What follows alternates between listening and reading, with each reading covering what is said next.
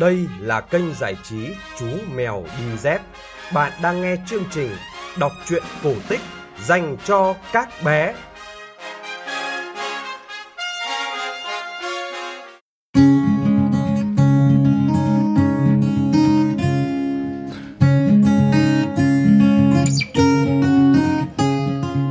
Các bạn nhỏ thân mến ơi, đã đến giờ nghe chuyện cổ tích rồi. Tối nay, chú mèo đi dép sẽ gửi đến các bạn câu chuyện Nguồn gốc các dân tộc. Đây là một chuyện cổ tích của đồng bào Tây Nguyên nhé.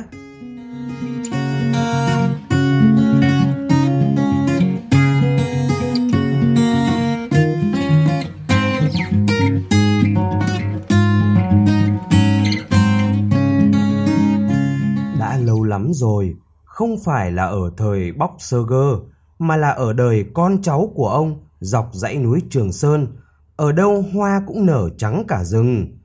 Đứng trên ngọn núi Đa Ca cao chót vót, nhìn thấy cả làng Tây Nguyên. Hồi đó, làng này to, nhà nào cũng có cối giã gạo, có đàn tơ rưng, có sáo. Xung quanh làng là mùi thơm của lúa chín ngô non. Những đêm trăng sáng là những đêm vui nhất. Tiếng đàn tơ rưng nhẹ nhàng thánh thót, tiếng sáo vi vu như chào đón ánh trăng. Cả làng không có người chết, người đau. Người nào già quá thì tìm đến ở với ràng. Người nào nhỏ tuổi thì ở với lũ làng cho đến lúc già nua, tuổi tác. Hồi đó, không ai đói cơm, không ai phải thiếu mặc. Họ rủ nhau mang gùi đi đắc sút, đắc tô, đắc pét hoặc lên núi Chư Lây mà cõng muối về. Mỗi năm một lần làm thịt thú cúng giàng. Cả làng ăn uống vui chơi với nhau, đời sống thật là sung sướng. Nhưng rồi, một độ trời nắng dài quá, nước suối cạn hết. Cả làng đang lo sợ, thì bỗng từ đâu một cục lửa bay đến làm cháy cả làng, cháy cả rừng. Trước tai họa lớn đó, người con lớn của bóc sơ gơ hỏi dân làng. Ơ lũ làng, nhà cháy, rừng cháy, ta phải làm sao đây? Có tiếng trả lời. Ở với đá, với hang thì không hết đâu. Chúng ta đông lắm, không ở rời rạc lẻ loi được, mà phải tìm cho ra cây rừng để cất nhà nữa. Rừng ở đây hết, thì đi tìm rừng khác xa hơn. Khó mấy cũng phải tìm. Tìm được nhiều cất nhiều nhà, tìm được ít cất ít. Ai già ở trước, ai trẻ ở sau. Thế có được không? Người con trai của Boxerger nói. Được, được. Họ lại hỏi, nhưng như thế thì đi đến đâu? Người con lớn của Boxerger suy nghĩ một hồi rồi nói.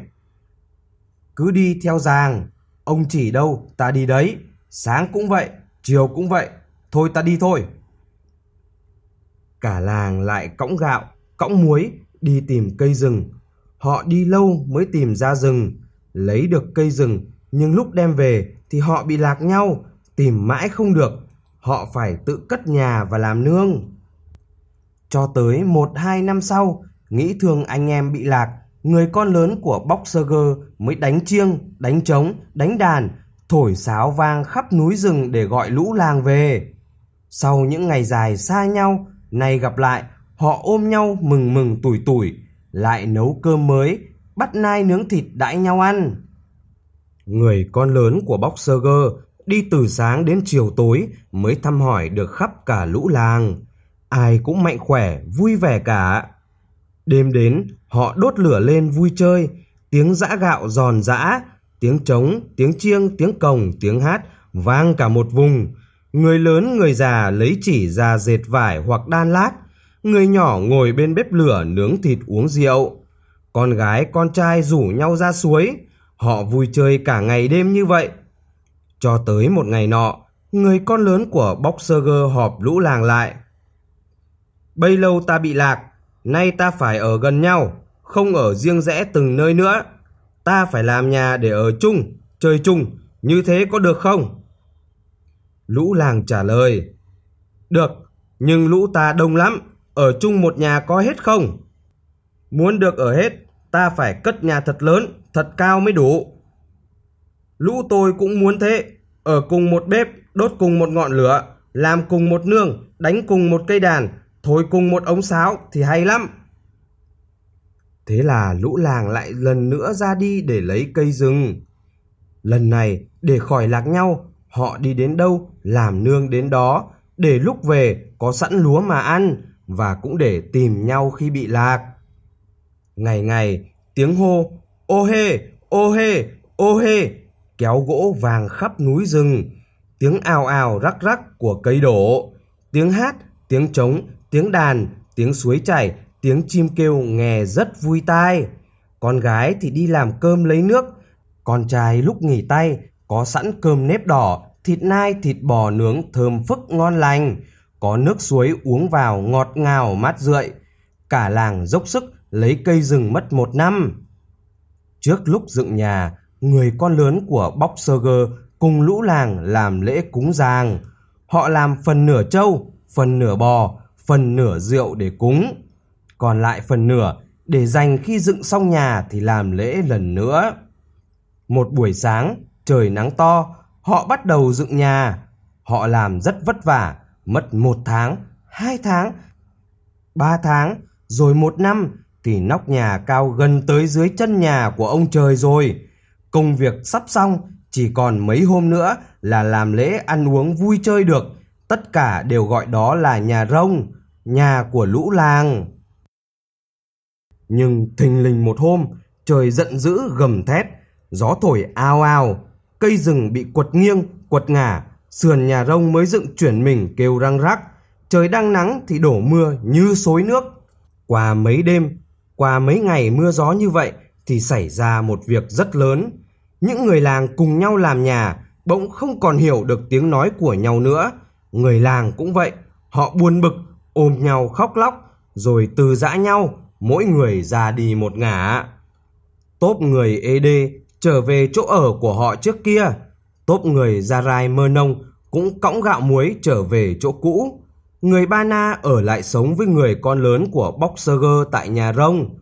Tốp cuối cùng ra đi là tốp nói tiếng kinh. Họ không đi ngược lên dãy núi cao mà đi xuống đồng bằng Trung Châu. Vùng Trung Châu mới lạ, không biết có gạo muối hay không, nên người con lớn của Boxerger cho tốp người kinh một số muối gạo và một ôm vải. Nhờ đó mà người kinh mới có nhiều gạo, muối vải như bây giờ. Từ đó, các dân tộc anh em mới làm ăn sinh sống rải rác khắp nơi, nhưng mỗi dân tộc đều nhớ trước kia họ là con cháu một nhà và hễ có dịp là họ lại tìm đến nhau, giúp đỡ nhau.